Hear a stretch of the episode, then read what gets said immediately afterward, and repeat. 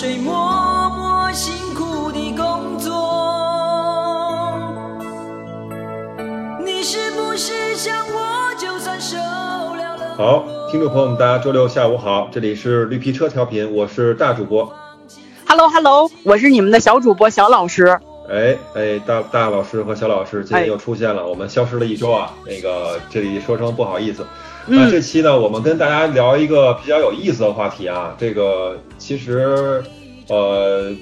我们都知道最近就是一直在讲这个就是找工作难啊，这个这个话题一直在最两最近两年屡见不鲜，而且这个求职应聘也成为这个历届的这个大学毕业生，包括一些职场的一些菜鸟很头疼的一个问题。然后所以嗯我们就、呃这期呢以这个热点来进行展开，我们来聊一下面试啊。好的好的，其实对这对这期节目全都是满满的干货，我觉得。对，对然后这里边呢，其实我我跟小老师也是一直商量这个问题很久，然后我们两个呢，以一个哎也不能讲是过来人吧，嗯就是有一些职场面试经历的这样一个人设，来给大家去呃以我们的视角分享一些经验和小技巧，那希望希望能帮助到我们这些呃初入职场的一些菜鸟啊，包括一些呃毕业生，能有一些微薄的经验分享吧。好，然后现在现在首先想问一下小老师啊，就是嗯因为你也参加过很很多的不同类型的一些面试，然后也接不敢当触过，对，不敢当不敢当也。在不同的一些企业有过工作经验，嗯就是你能简单分享一下吗？比如说你都参加过哪些企业的不同类型的面试？对，其实主要是那个年纪比较大了嘛，然后本身哎我也是一个呃喜欢也比较喜欢折腾的人，所以说其实、嗯。呃也是在好几家公司有过一些工作经历。那我觉哦。得大概总结一下吧，就是我呃面试过的一些企业分为三种吧，一种是外企，嗯，比如说像那种，就是因为我是学广告的嘛，我大学学的是广告，所以就是像这种 4A 的广告公司，呃，我不知道大主播了不了解啊？了解对外企的话，就主要是 4A 的广告公司，还有一个呃，我上一家公司，上上家公司是一家那个做数据的数据分析吧，类似数据分析的这样一个嗯公司，这是两个外企。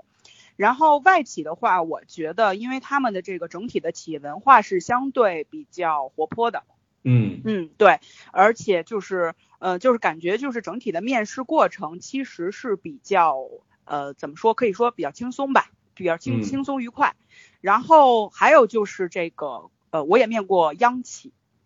哦，这个一呃，对我把这两个放在一起说，就是因为这两个的这个风格是非常不一样的啊。外企刚才说是比较活泼，然后这个国呃央企的话，它是相对严肃。我不是说它严谨，是严肃，请注请注意我的用词，因为像外企不是说外企，外企它那个活泼不代表它不严谨，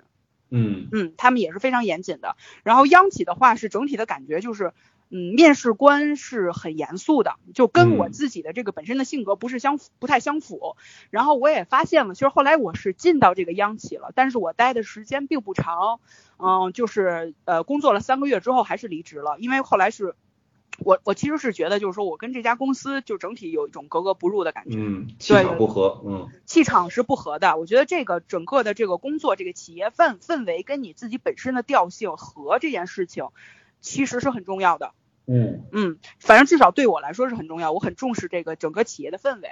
对，然后还有就是咱们这个新兴的这个互联网企业，也就是我嗯现在所工作的这家公司。嗯嗯，其实然后是民营民营企业是吧？对对，对对对，民营企业。然后因为现在其实是呃，互联网爆发的一个时代嘛，当然这是已经爆发很久了，现在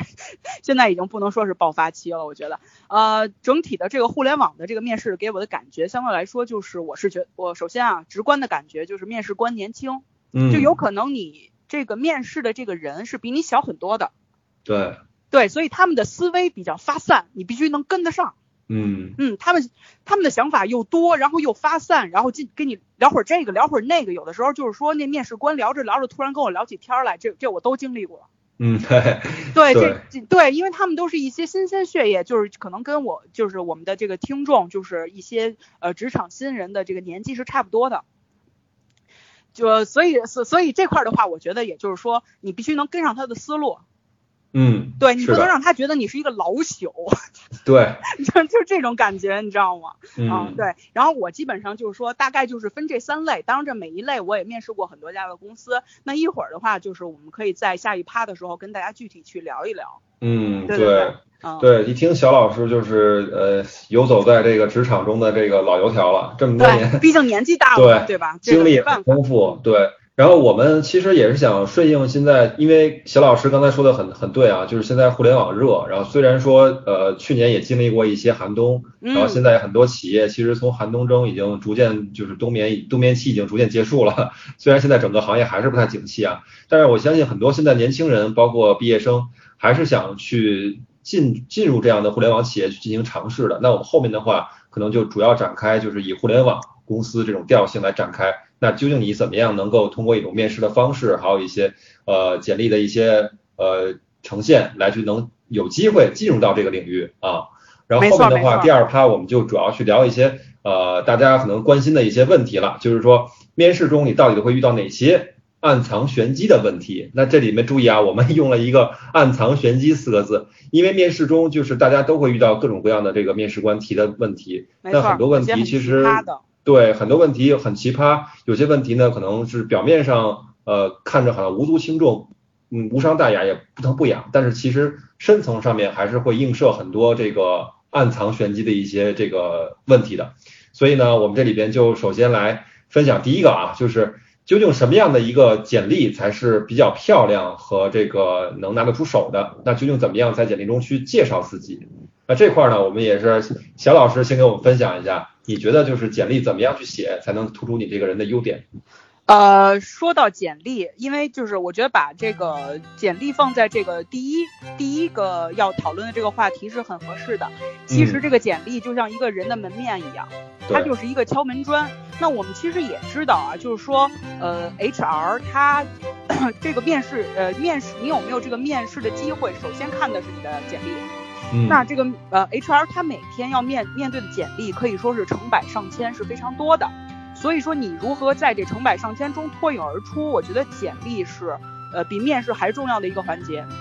嗯那那对于我来说啊，就是说，当然我也不是说我我的简历也没有说是做的特别好了，但是因为其实我也是面面面面过一些公司，而且其实因为我也有过一些怎么说内推的经历。嗯嗯那内推的话，其实我也见过很多别人的简历嗯啊，对，所以就会有一些非常直观的感受。我现在已经到了一种地步，就是比如说别人推给我的这个简历，我可以告诉他怎么改。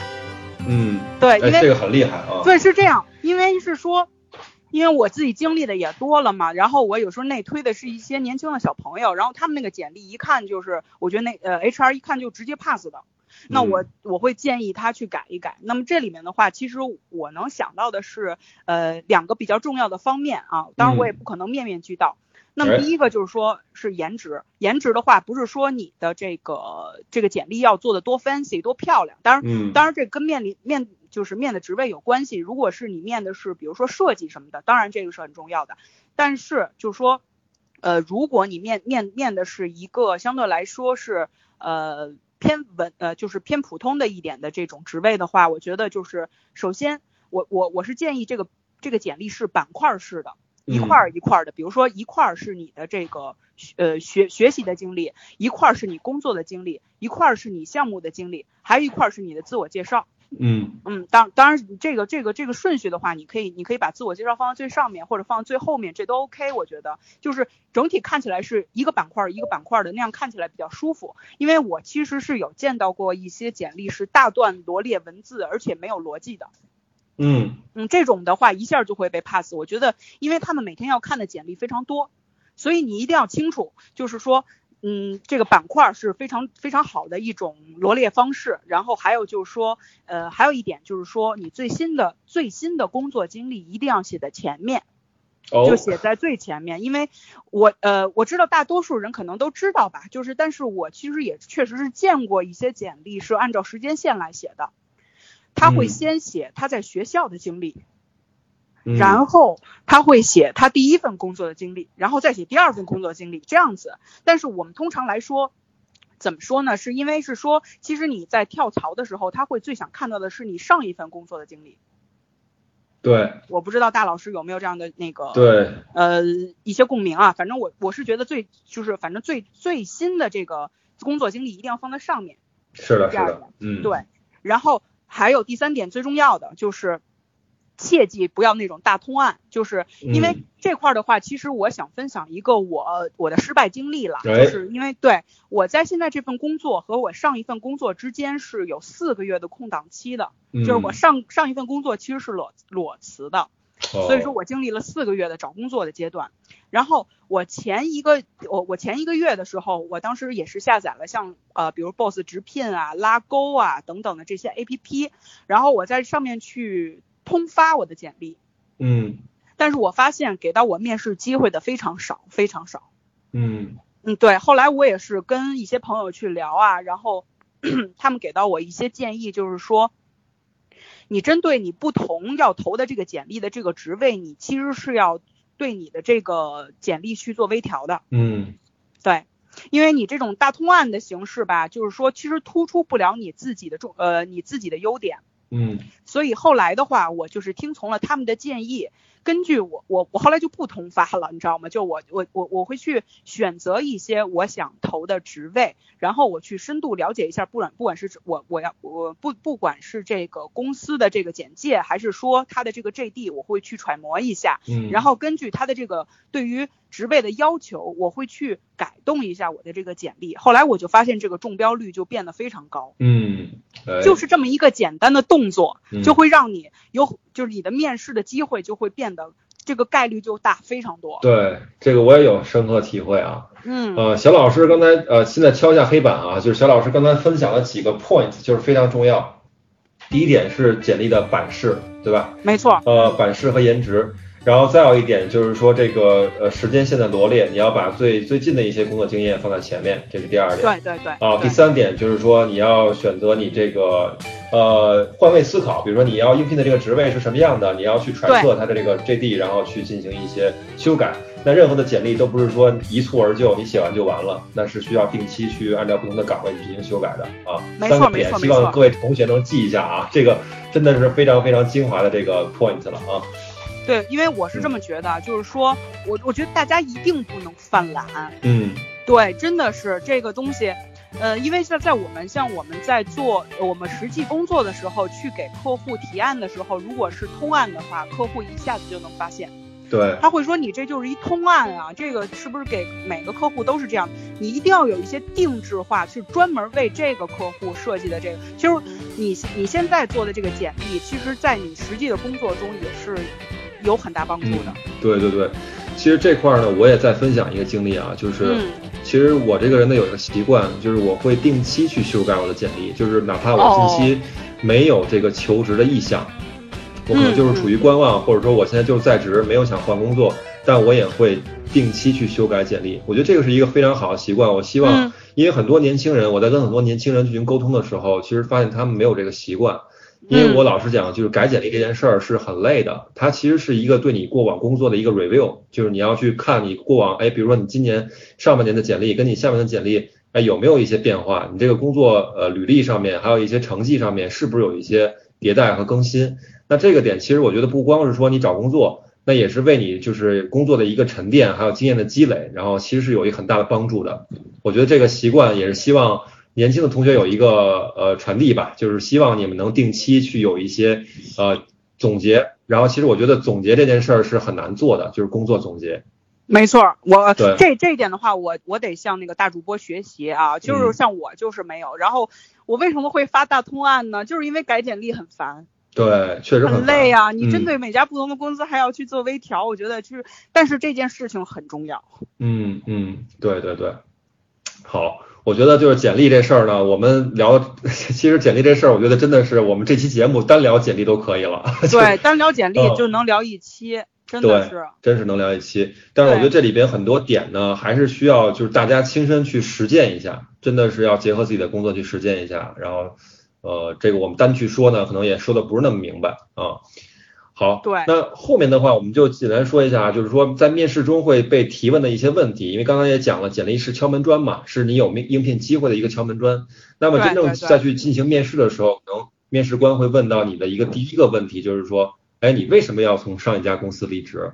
那这个应该是一个最常见的问题了。呃，然后这块呢，我也想问问小老师，你觉得这这里边有没有一些玄机，或者你认为说呃回答的一些经验？呃，其实是这样啊，就是还是以我自己失败的经历为那个给大家做一个借鉴哈，就是说。呃，因为就是从上一家离职啊，我觉得可以分为两方面哈。就是现在，因为现在有很多的很多的年轻人哈，可能是会选择裸辞这件事情。呃，裸辞，对，对对对，直接就撂挑子不干了。对对对，那你们从你从上一家公司离职，无非就是一个是裸辞，一个是骑驴找马，这两两两种不同的情况，嗯，对吧？呃，像我的话，因为我上一份工作是裸辞的。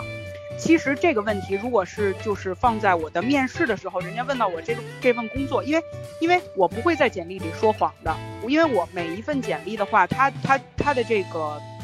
呃所谓的这个时间线啊，就是说我第一呃第一个肯定放的是最新的经历，那最新的经历有可能是工作了三个月，然后中间有好几个月的空档期，这个这个是人家一下就看到的问题，嗯，所以他就会直接抛过抛给我说，哎，你有休息了两个月啊？然后那那你为什么从上一家公司离职呢？其实我觉得，我觉得这个如果是这样的一个情况的话，对我来说是一个很大很大的挑战。嗯，因为其实说实话啊，如果是说讲真话，那我为什么裸辞呢？肯定是我实在在那家公司待不下去了，因为我是嗯。比如说，不论是我对这个本身工作内容我实在是无法接受了，或者是我跟我老板的关系处的不好，对，对，你在你跟老板关系处的不好，他在工作中跟你穿小鞋，这样子的话会让你就是很难受，嗯，对。然后我基本上上一家公司是这两个情况都都都有，所以我是就是说实在无法忍受了，去这个辞职了。对对对对，但是有一呃，我是怎么回答这个问题的呢？是这样，首先啊，上一家公司，呃，我的上一家公司就是一个央企，就是我刚才说跟我这个调性完全不符，然后我三个月后就离职了。嗯。对，然后这个的话，其实怎么说呢？就是说我那从我的观从我这边来说的话呢，就是我我会直接说，我跟上一家公司的这个氛围不是很契合，就是调性不是很契合。其实这也是能理解的，因为我在面试的时候，人家是能感感受到我这个人本身是一个比较活泼的人的。那他们可他们作为 HR 来讲，大概也知道央企里面是一个什么样的氛围，其实他他也是能够理解的。然后。我我其实就是很直接的，就是说我跟上一家公司的调性不符，然后我也不想在错误的路上就是一直走下去，我觉得那样会耽误我的时间，所以我及及早的就刹车了，然后去从那个公司离职，去找到一个更适合我的工作。我我是这么回答的。明白。对对。然后我觉得，呃，从我面试的这个经验来看，别人没有太拿这件事情刁难我。嗯，是的，是的，对，嗯，然后我也想插一句啊，就是因为小小老师刚才提到空窗期这个事儿，呃，确实是非常尴尬的，就是，嗯，我们其实还是想再强调一下，现在很多年轻人真的是我们用一句不好的词，就是好高骛远，呃，不不想脚踏实地，就是很多公司工作可能我们都是从这个一砖一瓦垒起来的嘛，不是一夜就登登天了，那么有些工作可能确实你接受不了，确实是遇到很多问题，那很多年轻人呢，可能就是真的。一天对一天一天我都忍不下去了，我就直接摔桌子了。对对对。但其实空窗期这个事儿，我觉得，因为小老师已经有过很长的这个工作经验，他有这个资本和能力去进行这样的一个尝试。那很多年轻人，我觉得还是建议他们尽可能的去进行一个很周密的这个考虑，深思熟虑以后再做这个决定。因为确实空窗期这个东西，在就是现在很多大公司面试的时候，他在这个被调的时候会有一些调查和访问的。那你空窗期里面究竟你几个月呃去干什么了？那你究竟有没有做一些呃，究竟你是不是 空窗期有一些不利的东举动，会影响你后续的印象的？这个都是很很很很有影响的，对。对，而且我想说的一点是说，呃，即使是我有这么多年的工作经验，在面对空窗期的时候，我的焦虑感依然是非常大的。嗯，是的。对，就就对，那那个时候整个人是一个非常不好的状态，可以说是。对。对。对，就是我还真的是建议大家，就是说这是一个失败的经历，所以我是就是说，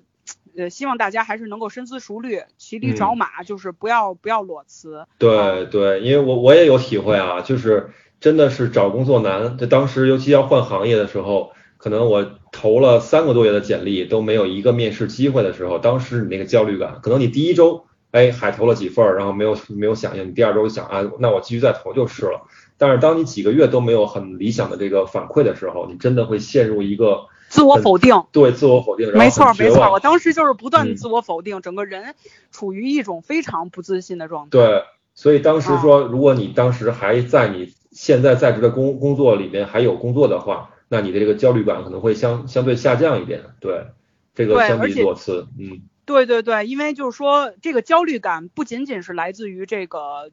怎么说，就是生活的压力，因为我们毕竟不是富二代嘛，就是说你嗯还是需要去工作的，因为你需要每个月有一个固定的收入来保持嗯你在这、在这个城市的一个安全感。嗯对，除了这个以外，还有就是刚才说的自我否定，因为你在面试你在面试的时候，肯定会有一些很失，肯定会有一些失败的经历的，而且现在说说实话，现在的经济环境并不是很好，工作不是很好找。嗯，对，对。然后离职这个问题呢，就是刚刚小老师分享了他的一些观点啊，然后我这边呢，可能就就就分大主享一个比播是不是没有没有这个这种经历啊？裸辞，呃，我没有裸辞经历，但是我我也也离过不少职。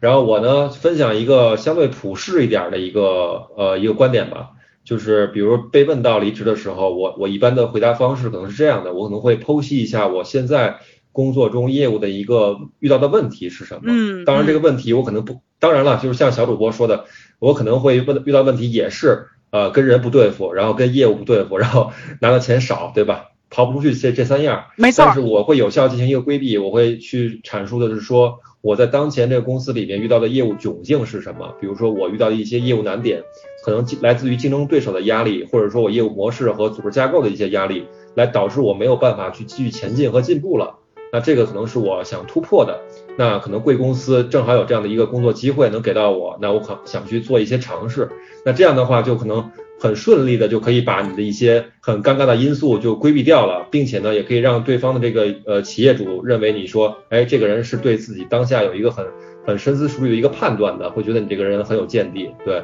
我这没错个也可以跟大家推崇一下啊，对，我觉得是这样。我呃总结一下，就是说刚才不是说了两种吗？我说了一种是空窗期的问，呃，空窗期嗯怎么、怎么去解释，然后你说的是骑驴找马怎么去解释。对对那我觉得对大主播说的非常好，就是呃，如果是别人问到你这个问题的话呢，你大呃大概率可以从公司的层面去说，然后比如说对，就就像你刚才说的，就是现在公公公司现在是比如说遇到什么样的问题，什么样的瓶颈，导致你的一些能力、你的一些想法无法实现。对这样子会让别人觉得你很有能力，但是公司的一些硬件的配置无法满足你 你的这个对抱负。对对对，其实就是嗯我们我们这里老实讲，面试就是一个我们我们说的坦白一点，吹牛逼的一个过程。就是当然这个牛逼要看你怎么吹，不能嗯就是胡吹海吹，还是要结合你当下的自己的一个判断啊。然后这个刚刚提到就是敲门砖、简历，然后还有这个离职怎么应对。然后第三个就是我们重点会被问到的问题，就是说，哎，呃，面试官会问到说，你能不能分享一个你过往工作中一个成功的案例是什么？呃，这个应该是每一个面面试官都会问到的问题，而且我我个人是觉得他会就着你的简历去问。对，因为你的每一个每一个工作经历嘛，对吧？他会你你自己会罗列出来，他会先看你的这个简历，然后你都做过什么样的工作，做过什么样的项目。比如说他对他就会让你挑一个，不不一定是你最新一份工作哦，有可能是你之前一份工作，他会让你分享一个你做的案例，成功的案例。是的，嗯对这一块儿的话，我建议是提前准备，因为每一个公司都会问到这个问题。嗯对你一定要选择一个最适合的案例，去能把你你在你首先首先你在从中是一个什么样的角色，在这里的话，我觉得我我我跟大主播去建议的是这样，就是说，不论是你你不论是说你可能只是参与到这个这个项目的一小趴，但是你嗯至少对这个项目是了解的，对。那么你就可以跟面试官说是我 lead 的这个项目，是嗯。我主导的这个项目，嗯。这个不算撒谎，其实对。对。对，而且补充一点啊，就是因为嗯。刚刚小欧老师也提到一点，就是我们要呃依据你面试的岗位的 JD 去改简历的，所以你在罗列项目的时候，可能要有有意的进行一些调整。比如说，你觉得你这个项目就是很适合当前应聘的这个岗位的，你可以重点说。有哎可能这个有可能这个项目不是你做的，但是你也要重点说。对，没错嗯，没错儿，嗯嗯，然后我这里边呢，我也补充一点吧，我觉得就是说，小老师刚才陈述的很对啊，就是我们要去陈述你这个呃要大包大揽，对吧？要去说这个项目就是你要尽可能说的出彩一点。对。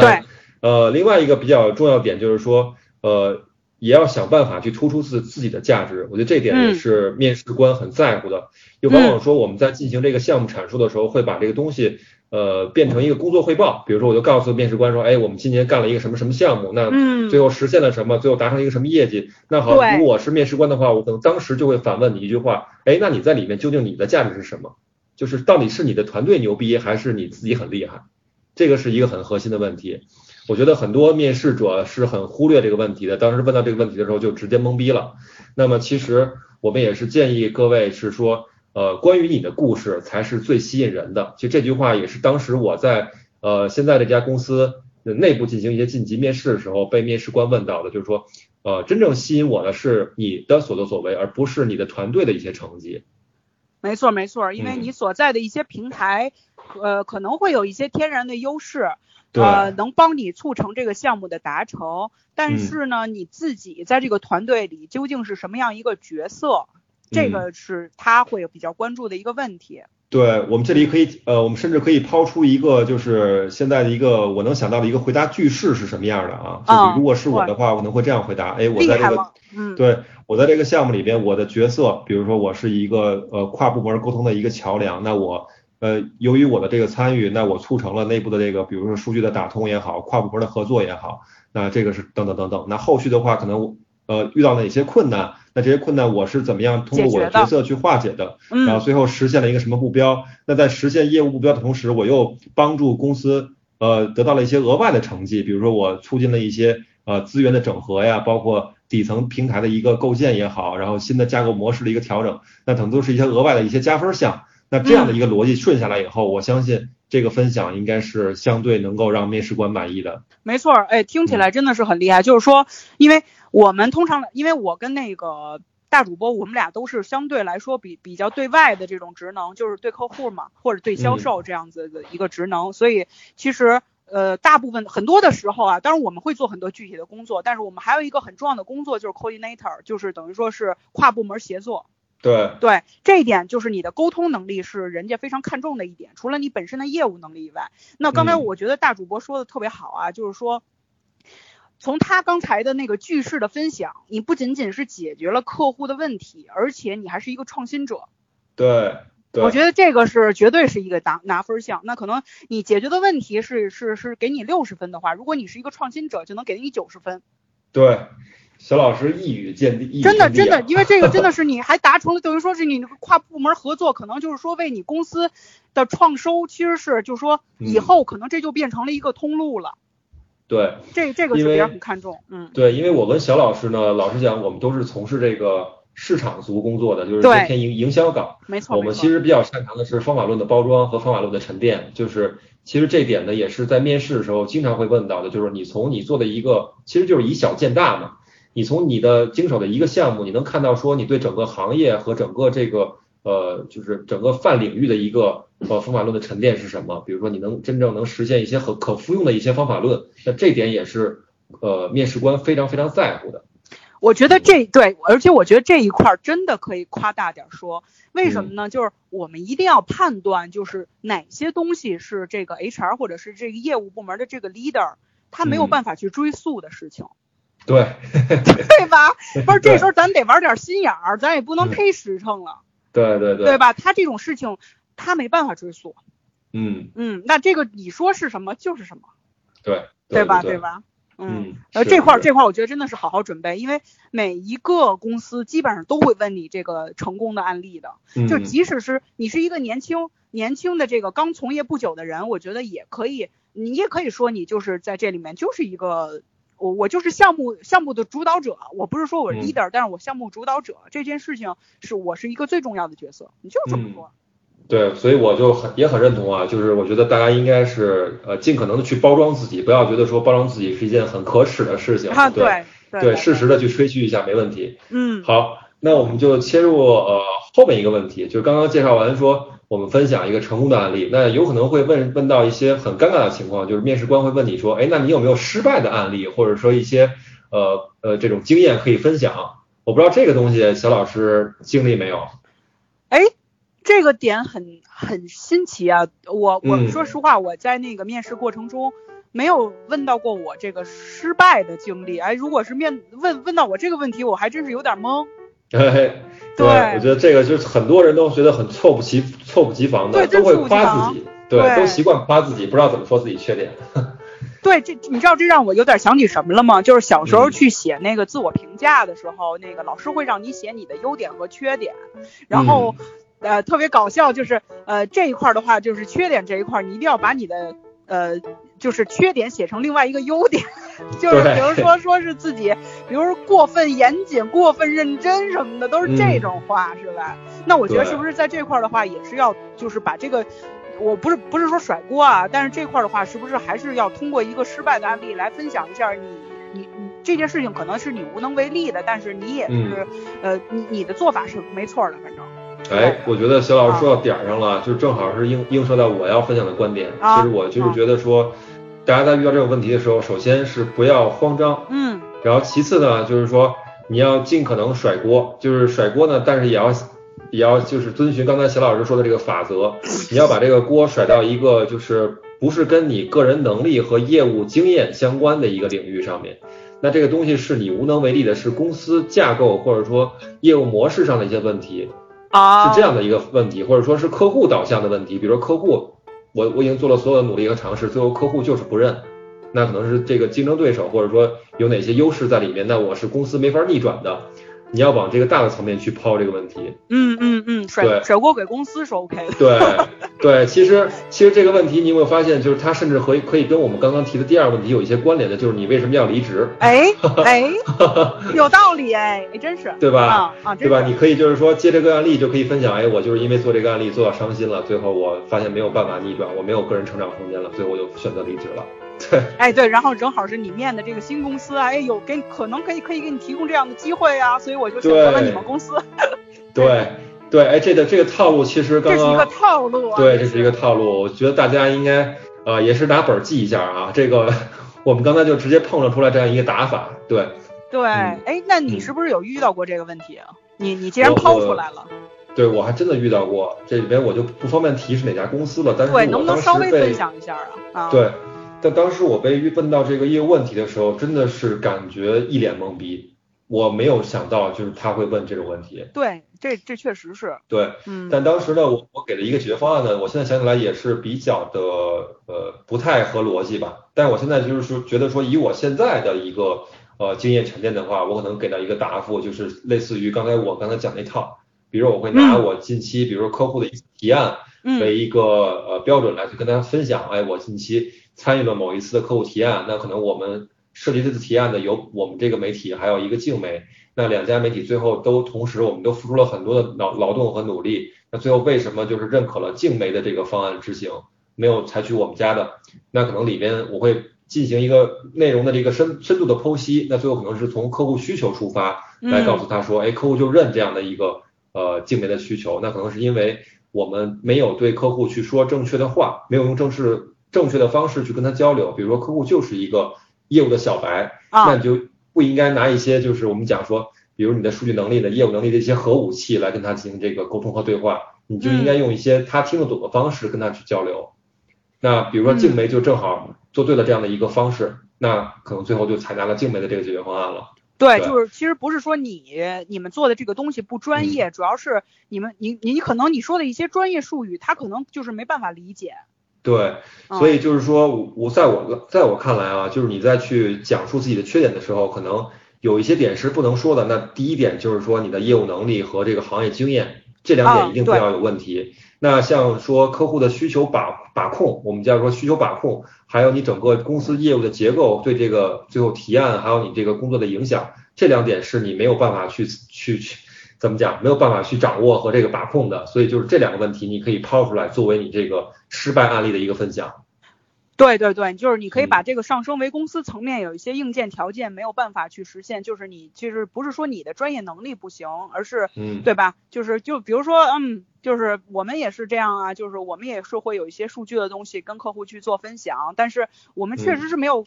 呃，没有人家的那，就是比如说人家静梅是有一个生态体系的，人家有那个嗯。后链路的一些数据，我们确实是没有，但是我们前端已经包装的非常好了，但客户嗯还是最终选择了对方的这个方案，这没毛病啊。对 对对，对啊，是是是，对，嗯，反正就是尽量不要把这个往自己是这个这个错误，这个没有选择你不是你的问题嗯，啊，对吧？对，就是大概这个套路，嗯嗯。嗯，这个我也嗯学习了，因为呃，就是我我还是想说，就是在面试的时候有一个呃职场大忌，就是你一下慌了对啊，千万别慌。对对，千万不能慌，有因为人在慌的时候，往往就会别对方说什么你都认，哎，对 对对对对对对对，一下就处于劣势了。对，其实我我我我坦白讲，我我理解面试这件事儿就是一个两军对垒，然后看谁先败下阵来的这样一个问题。哎，你这个形容真的，呃，对对对，很到位，就是嗯就是这意思，就是意思，真的不能败，气势上不能输，对，气势一定不能嗯输啊。，这个一定不嗯能输，这一定不能输，嗯嗯，然后还有一个问题呢，可能是相对比较进阶的了，就是可能一些职场菜鸟，呃，在一些初级面试中中不会遇到的，但是我们还是想分享一下，嗯就是会有一些呃面试官问你一些业务场景的假设类的问题，比如说就问到你说，哦哎，对，你现在来到我们公司了，你有这些资源和能力了，比如说，哎，我们就顺着刚刚那个问题往下说吧，比如说。我们刚才已经拿这个失败案例进行了一个阐述了，那我们就是说，呃，现在的公司的环境没办法帮我去达成这样的一个业务的目标，那面试官可能就顺带会问你，那你现在来到来到我们的企业，我现在给你这些资源和能力，那你怎么样能解决我的问业务问题呢？这个就是一个场景假设的问题了。就嗯嗯呃这类问题，呃，其实我认为啊是最难回答的。嗯呃，这个是这样啊，就我我想问一下，就是说，因为是这样，我我也是在面试中有被问到过这样的问题，但是可能不是这么细节，而且嗯很多时候我在面临这样的问题的时候，呃，反正我面面过的两家公司是这样的，他是这样，他是先是说。我们现在有一个什么样什么样的问题，就是其实给我提提了一个呃，让我嗯。给到一个解决方案，但是他嗯。会给我一到两天的时间，让我给他写一个完整的方案。嗯。这样的话，其实我倒是有一点点准备的时间啊，就是我大概也得必须得了解一下，呃，他们这个公司具体是有一些什么样的业务，有一些什么样的能力，我怎么样把他们的所有的这些硬件的东西给整合起来，给到一个完整的解决方案。当然，一嗯。天的准备时间其实也不多，但是嗯。如果说是呃当下他就让你给到一个这样的一个解决方案的话，我觉得这块儿还真是得想想。对，我就遇到过这种及时性的这种问答，嗯，就是快问快答，他就当时也没有给我留时间。那其实还是说，呃，首先啊，这点肯定是没法规避的，就是你要对这个你面试的企业的业务有一个相对初级的认知吧。哎对就你提到首先你知道它货架上有什么东西，你知道它的资源是怎么样的，有哪哪些工具和武器是你为你可以为你所用的，这个肯定是要先知道的。对，那其次呢，就是说你要对你的，因为你你在进行面试和跳槽的时候，你肯定接触的业务或行业还是跟你之前的工作有一些共性的，所以其实你是有一些经验的传承的。比如说你会发现说你在你现有的行业里面，你遇到的客户他们有哪些的问题，比如他们有哪些的诉求，客户的诉求应该是不会变的。那就是说，你用他的诉求来套他这边呃这个新东家的一些工具和武器，你看哪些东西能打到能打到打到对的点上，这样的话其实就能解决他的一些问题了。没错，嗯嗯，这这块确实是，就是如果他真的问的特别的，如果是他真的没有给你留时间的话，真的就是我觉得像大主播刚才说的，用你的失败的案例去总结一下啊，这个对吧？现现在有这些东西啦，是吧？你就这个我觉得事先也是可以，呃，我觉得也是可以事先想一想，为什么我们今天做这期节目呢？也是说我们想总结一下我们现在目前遇到的所有的一些奇葩的问题。那么在嗯在你面试之前，当然有可能不会被问到，但是如果你被问到的话，这样子的话，如果你事先有所准备的话，你当然你你的这个应变能力也是需要的，但是你如果有所准备的话，你肯定答的比那些没有准备的人要好得多。嗯，对对对对。嗯、然后这里面呢，就是说，其实我们刚刚总结了啊，就是说还是核心问题，就是说我们不能闭门造车，就是你不能在被问到这个问题的时候，不能就是完全站在自己现在知道的东西的这个立场上出发，一定要站在、站在对方的立场上，因为呃。老实讲，就是面试官他知道的东西也是他自己呃自己这个内部生态系统里面的一些能力和资源。那你要站在他这个角度上去回答他的问题，可能你以自己的角度去回答的话，就会造成说他听不懂你说什么，对对吧？对对对，嗯没错。嗯嗯，所以这个的话，就是建议大家还是说是，呃，提前去了解一下这个公司的能力啊。我觉得这个嗯也是就是，嗯，怎么说呢，就是必做的功课吧，还是还是一个词儿，别犯懒。对，真的不要犯懒。就是啊其实像我在面试的时候，呃，比如说之前我有一些内推经历啊，就是别人帮我推简历，我甚至会对我的面试官他的一些职能，做一些还有他在整对做一些做一些背景调查。对我会从网上去搜一下，哪怕会去看一下。呃，这个老板他之前在外面公开做的一些演讲，那他在里面是怎么样去呃去说话的，怎么样去对公众去阐述自己的观点的，我会去试图去揣摩他是一个什么样的人。因为老实讲，很多老板他是不一样的，比如有一些老板他喜欢讲技术，嗯，有一些老板可能就喜欢讲故事，哎对吧？哎，你要对对的人去说正确的话，哎，还是对吧？这个对更对你甚至在。沟通中要对，嗯这个是很重要的。嗯，哎，这个问题我觉得是比较有意思的啊，是我们当时总结的，就是在面试过程中，可能往往会被问到一个很尴尬的问尴尬的问题和难解决的问题，就是面试官会反问我们，呃，你有没有问问题要问我的？这个基本上是在对，这基本是嗯是在你已经阐述完你所有的一些项目经历的时候，他会问到你的这样的一个问题。对对对，其实往往在这个时候呢，我们老实讲，就是你在这个面试阶段已经到达一个非常靠后的阶段了，可能你的这个精神思路还有体力已经有点跟不上了，就是大家往往觉得可能到这块儿就快完了，但其实这个问题，我觉得往往是我们不能忽视的，它是一个很重要的问题。没错没错，然后这一块儿的话，其实我也是想给大家一个建议但。这一块儿我我不是说我我的回答会很专业，但是我我这块儿我觉得有一个大忌，就是嗯当是比如说是一个业务 leader 去面试你，然后在最后的时候问你你有没有什么问题要问我的时候，你千万不要说，你千万不要提呃，就说啊、你们这儿薪水怎么样啊，什么乱七八糟，就是这是你要跟 HR 聊的。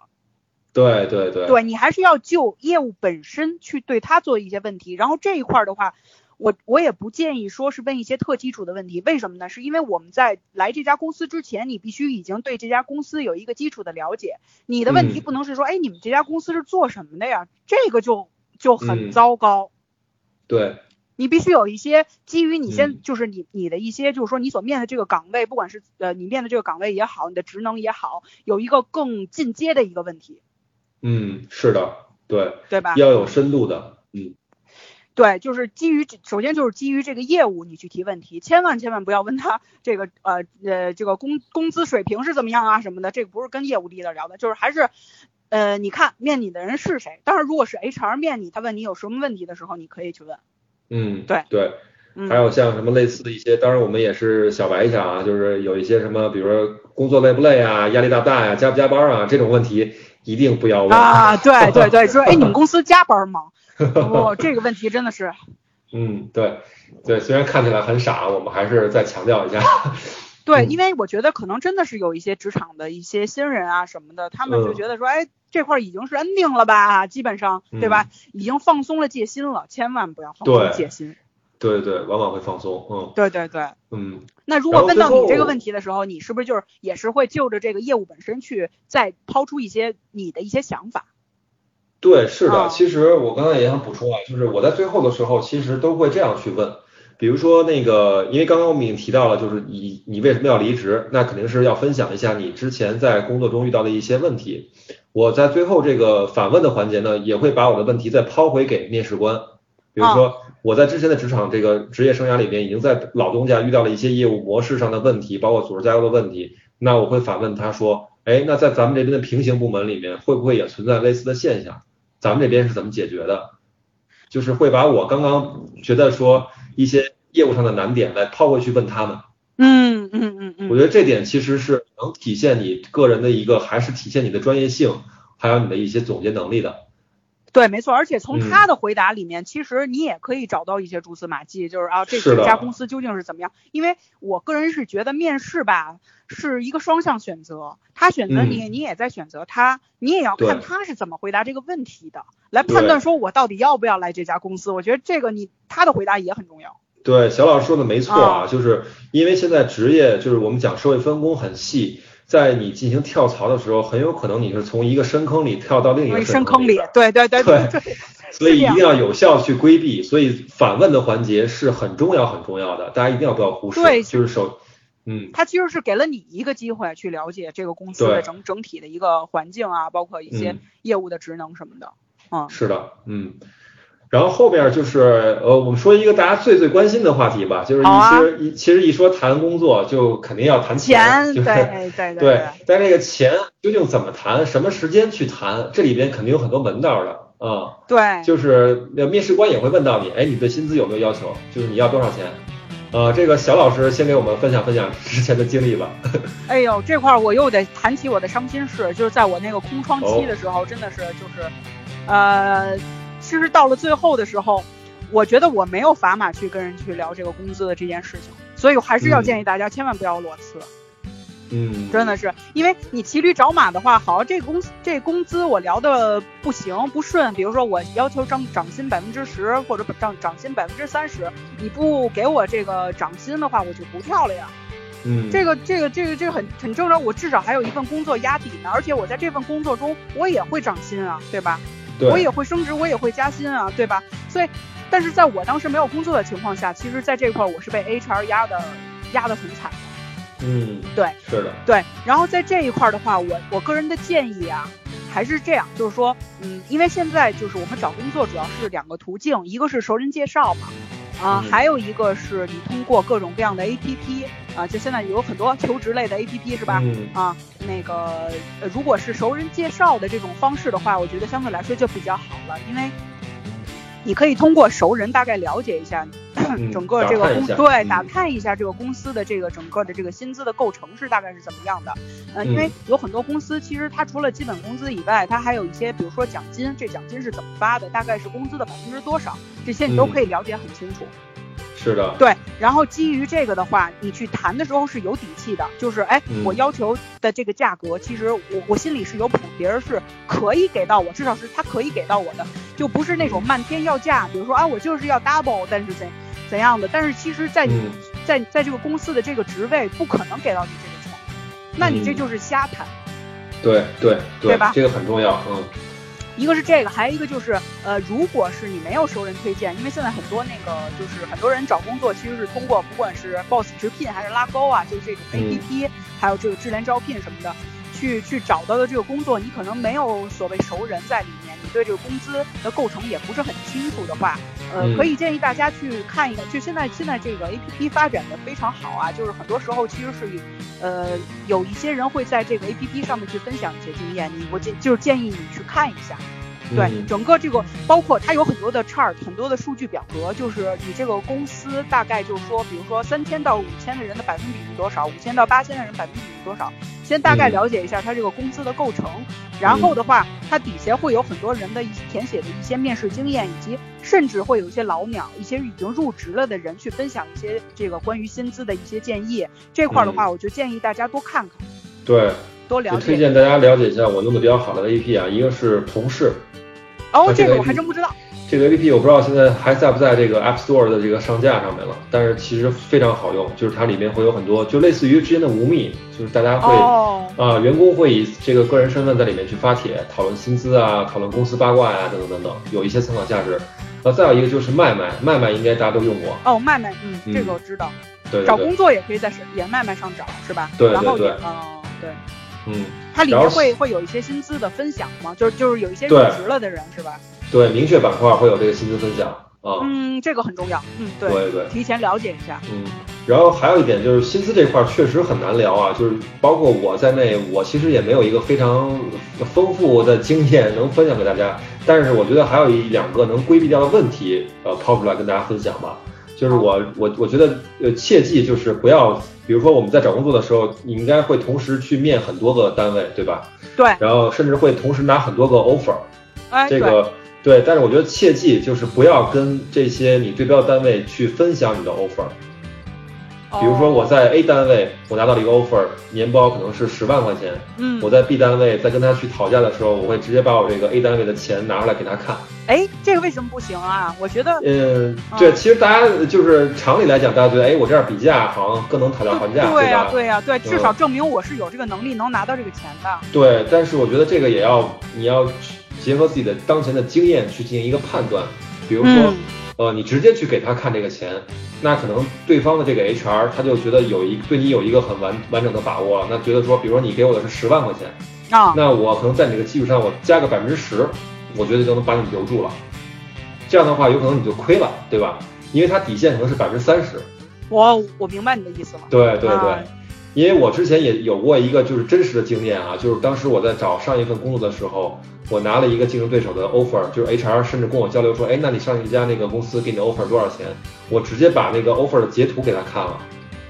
所以我就很亏，你知道吧？就是我入职的时候，我就会发现跟我就是入职之后跟我评级的这些员工有过讨论，就是没有具体谈钱啊，但是会谈一个大概的区间，就会发现少了不少。嗯，嗯，这一块儿的话，其实还是就是咱们刚才说的，你对这个公司的这个工资构成得有一个基本的了解。对，一定要了解深深入一点。对，然后这一块儿的话，我还想说一点的，就是说，呃，怎么说？就是说你你基本上我们都会被问到一个问题，就是你在上一家公司挣多少钱？嗯对他，呃呃，他会问你这个问题的时候呢，我觉得我我建议啊，大家在这一块儿千万不要说谎。就是嗯我觉得，哎，他也没法查我是吧？他也不会跟我以前的公司打电话问啊什么的啊，我就嗯说一个高的，比如说我现在挣五千，我就说我在我原来公司挣挣挣一万，嗯，然后我再去要一个百分之三十的涨薪，图这这些东西。但是实际上啊，现在很多的公司都会要求你提供工资对账单的，对流水，嗯，都会有。这个是真的是，我觉得这块儿如果就是咱们前面刚才说的，就是我们去介绍一些项目经验的话，可以适当的夸大，但是在薪资这一块儿，你真的不能夸大。嗯，是的，对，这个被调查出来是对你这个整个人是一个非常负面的一个评价了，就就基本上就黄了，对 你就是一个说谎者。对，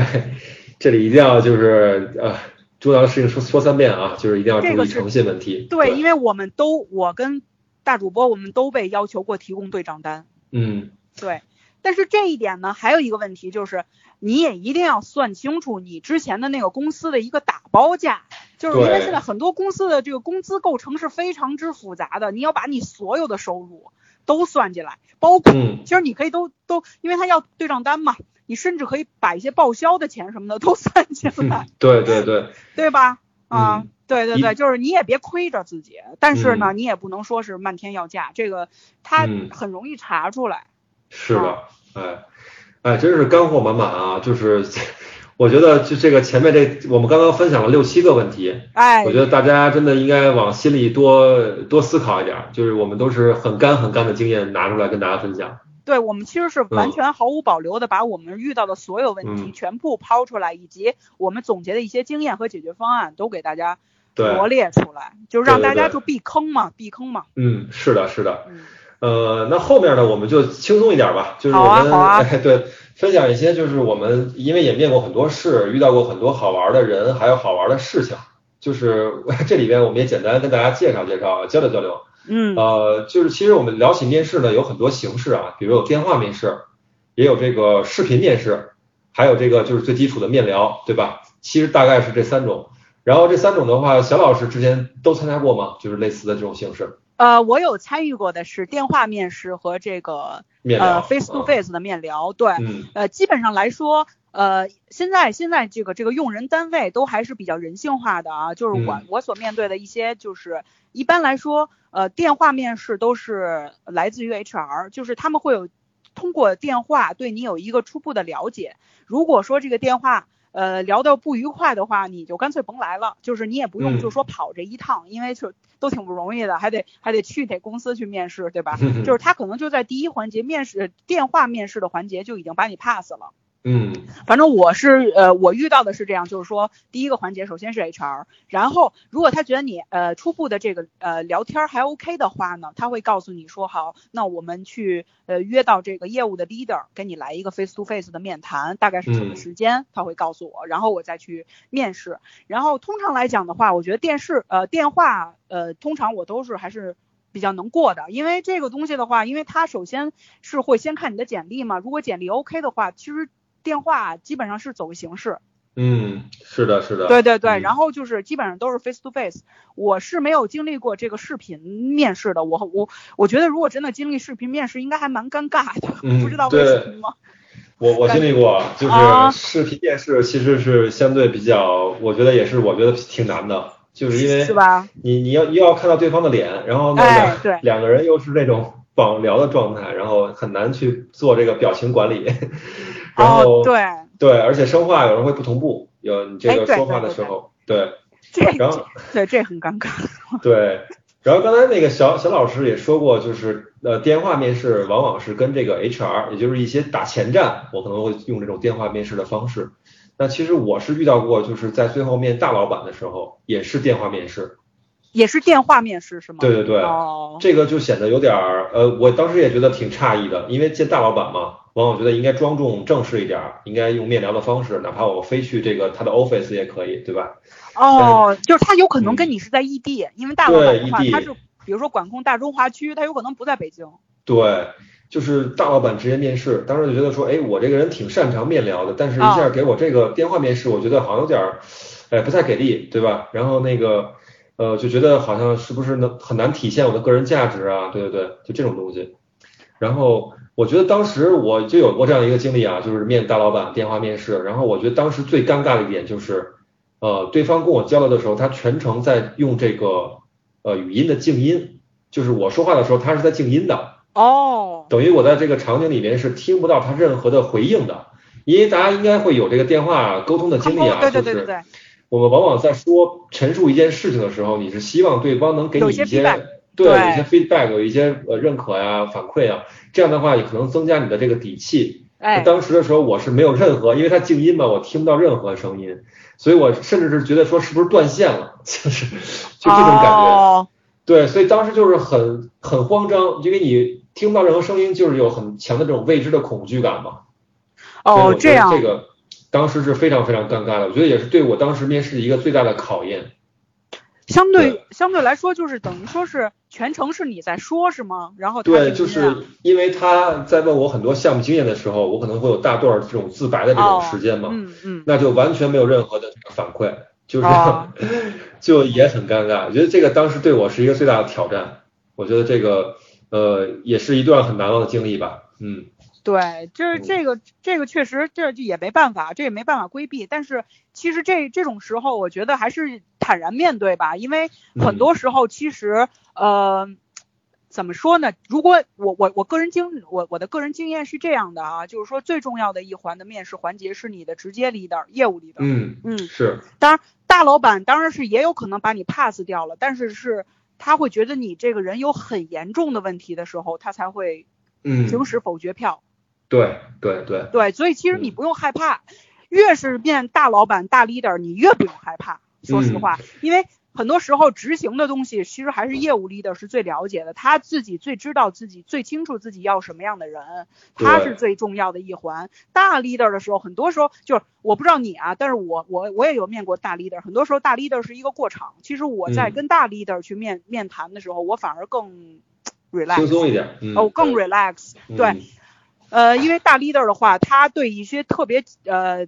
呃，detail 的事儿他不不特别关心 detail 的事情，嗯他也不是很关心。但是你嗯你只要你这个人没有一个特别大的 bug，他基本上不会行使否决权。我个人是这么觉得。是啊是啊，对对对，所以其实你也不用太紧张，就是还是有什么说什么就完了。对。对，嗯，然后还有一个呃比较 有意思的事儿啊，就是我之前在面试的时候还经历过一些就是场外因素的打扰，比如说我之前就经历过一个呃面试官，他在面试我的过程中，他一直在吃东西。啊，这个我 从来没有经历过这么奇葩的。对，其实也是是在呃吃吃零食还是吃饭？吃饭，就是他当时是面试是临近中午了十一点，他在面我的时候，他就让他的一个助理帮他去叫了一份外卖，我记得是麦当劳，然后他就在对他在面我过程中，他就跟我说，哎，他说你不介意吧，我有点饿，然后那个我就开始吃 吃吃了，对，开始啃骨头了，对。对，就其这个当时其实我觉得也是一个非常呃不利的一个场外因素，就我从来没见过这样的人，然后当时也很懵，就是你在跟他说话的时候，他在吃东西，你想想你当时应该怎么样的方式跟他交流，是不是就就慌神儿了？其实我觉得现在回想起来还是觉得挺有意思的啊，就是呃越在这种呃场外因素比较多打扰的方这种情况下面，你越要坚定的去做自己，也要去做好自己的陈述。不要受他的干扰。这个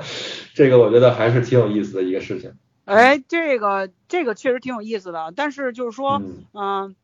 怎么说呢？就是说他这种行为的话，就是有可能啊，会对你的可能会打断你的思路。是，也也可能也是对你的一种考验，就是我要看说你在这种场合下，你能不能淡定的去把你的事情还描述出来。哎，嗯，对，这是另外一种考验哟，说不定。嗯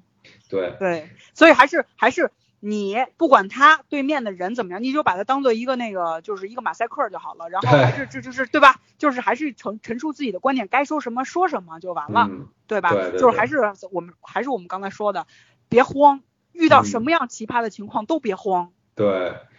呃，然后还有一个问题呢，就是也是比较奇葩的啊，就是面试官一直在不断的 diss 你，就是你说什么他都 diss 你，都觉得你说的是不对的，是有漏洞的。哦啊，，这个你有没有遇到过？哎，这我没有遇到过，但是我现在嗯。想，就是以我这种暴脾气的话，但是我我我我觉得这一点，我我现在想说的是说这块儿的话，就切记千万不要拍案而起，嗯，愤然离去。对对。我觉得还是那一点，稳嗯。住，对，稳住，我们能赢。这个我是不能输。嗯对，我之前是有过一个真实的经历啊，但是这个不是一个求职经历，是在我们内部的一个晋级面试上。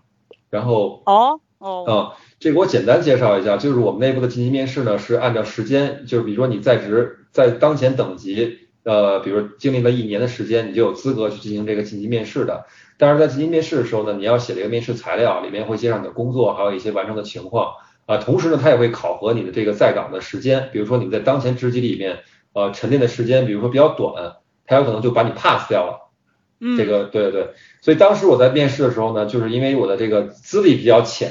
然后面试官呢就不断的去 diss 我，其实目标就是想把我 pass 掉。哦，然后但是当时我呢，在因为我当时也是怎么讲呢，我也很气吧，就是说明明我的能力是达标的，但是他要拿这种客观因素去卡我，所以当时呢我就是也没有就是愤然离去，我就 有理有节的跟他去进行这个反驳，拿一些真实的案例去跟他反驳。然后嗯最后当然时间也消磨了很久。那最后我出了这个面试官的这个房间以后呢，我也想说，嗨，这次结果也就这样吧，可能也就过不去了。但没想到最后我得到的是一个很惊喜的结果，就是最后我我过了，哦，对我过了，就是我完全没有想到。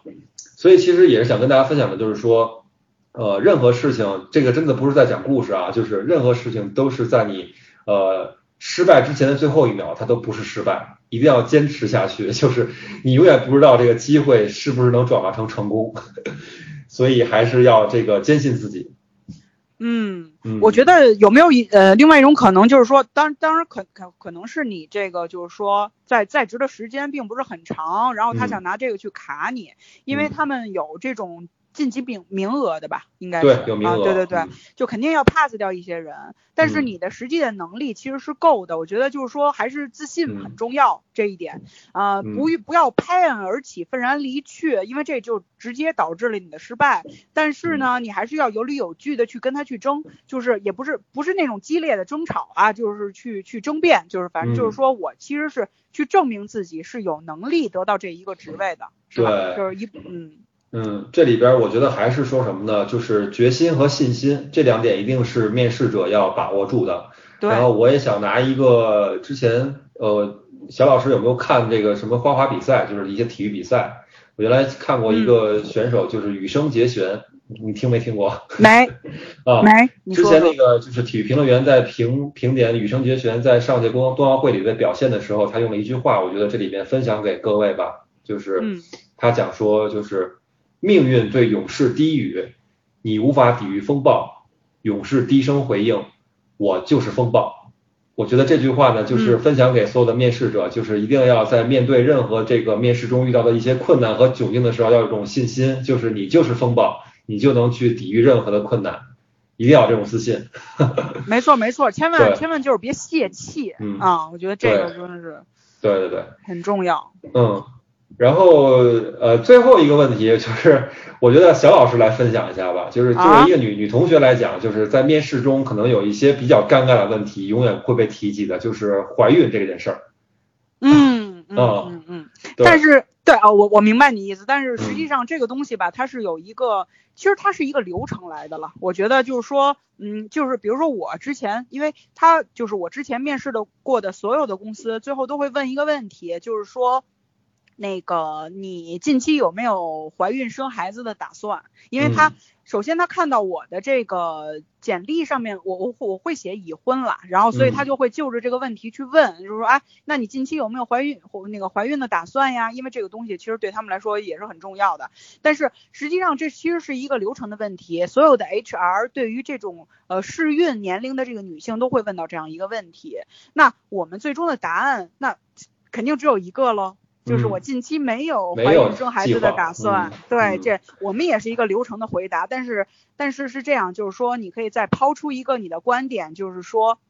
因为我刚入职到一家新公司，有很多东西需要学习，还有东西很多东西需要磨合，然后我会把这个精力主要还是放在工作上，所以近期没有这个怀孕生孩子的打算就好了。嗯对对，就是你给到一个完整的答案，然后这个答案的逻辑是通的就可以。其实这个他这个是他们的一个例行的一个问题。其实我之前面的 HR 他在问我这个问题的时候，后面都会再跟一句说那个嗯不好意思啊，这个问题就是是我们每每对于每一个试孕的女性都会问到的一个问题，是一个流程的问题，你不要介意。是的，是的，对他们都都会问到这个问题，然后你给到一个标准的答案就好了。你肯定你不能说啊，我打算就是来了之后就生孩子 怀孕，有没有搞错？那怎么可能啊，对吧？但实际上你究竟是怎么运作的，他也没办法把控。就是就比如说你在回答上面的时候，你就把这个事情说出来，然后就说我前期是打算把这个精力都放在这个工作上，近期没有就好了。对对对。哎，我觉得今天啊，我们一时节目时间已经严重超时了啊！就是我们呃，想分享的东西太多了，真的是。听众应该知道，我们每期节目也就是撑死了四五十分钟，今天我们已经录了一个多小时了，就是哎，其实也足以见得我们两个主播也是呃诚心诚意的要把我们的一些干货分享给各位，我们真是有一说一，完全没有保留。哎，对，一点都没有保留，没错没错。所以也是希望大家呢，尤其是因为我们这个还是要交代一下，我们这个呃呃描这个讲述对象可能是一些职场菜鸟啊，对一些职场老炮来讲，可能我们说的这个话不够分量啊。哎，对，希望能给你们传递一些经验啊。对对对，就是希望能够帮助一些年轻人。然后呃，我们分享了我们分享了这么多啊，当然当然，我觉得就是说可能还是会。嗯，怎么说？就是在你面临真正的面试的时候，可能还是会有一些我们没有办法涵涵盖的东西，需要你的一些对，需要你的随机应变能力。但是有一点一定要记住的就是，呃，要有信，要有自信。我觉得气质这件事情，如果在气势上赢了的话，其实就是嗯。成功的概率已经赢了一半，没错，没错，没错。对，然后其他就是我们分享的那每一点，嗯，千万别犯懒，然后就是说尽量把自己的简历弄得清楚漂亮一些，然后面试的时候把自己个人能力一些东西给突出一下就好了。嗯，对对。再总结一下啊，肖老师提到的信心、决心，然后包括严谨的一些思考，对于自己自己业务的一个把控，然后包括你的一些简历怎么样去有逻辑性的陈述，嗯。啊，大家可以反复去听一下我们这期节目啊，也是希望，对大家能往心里，能真的往心里去，能去感知我们的一些经验啊。对，其实我们因为做这档节目也是，就是说以后也有可能会去分享，呃，多多更多的分享一些干货，因为现在很多年轻人啊，我觉得就是说在职场中还是挺迷茫的，然后我们也希望能够帮到他们。嗯，是的，是的。好，那我们这期节目基本上也就差不多，然后那个。希望大家啊，就多多在我们的评论区下跟我们互动啊，然后这期节目真的是干货满满。嗯，没错没错没错。如果你们还有什么想有有有有有想了解的一些问题，就给我们留言，然后我们知道的我们都会嗯回答你。对，包括像怎么样进呃才有可能进大厂，对吧？我也可以跟大家分享一些经验嘛，对吧？可以私信我啊。对这块的话，大主播是最有发言权的。对对对，嗯。好，那我们今天就录到这里，然后那个和观众朋友们说一声再见吧。好，拜拜拜拜。拜拜拜拜。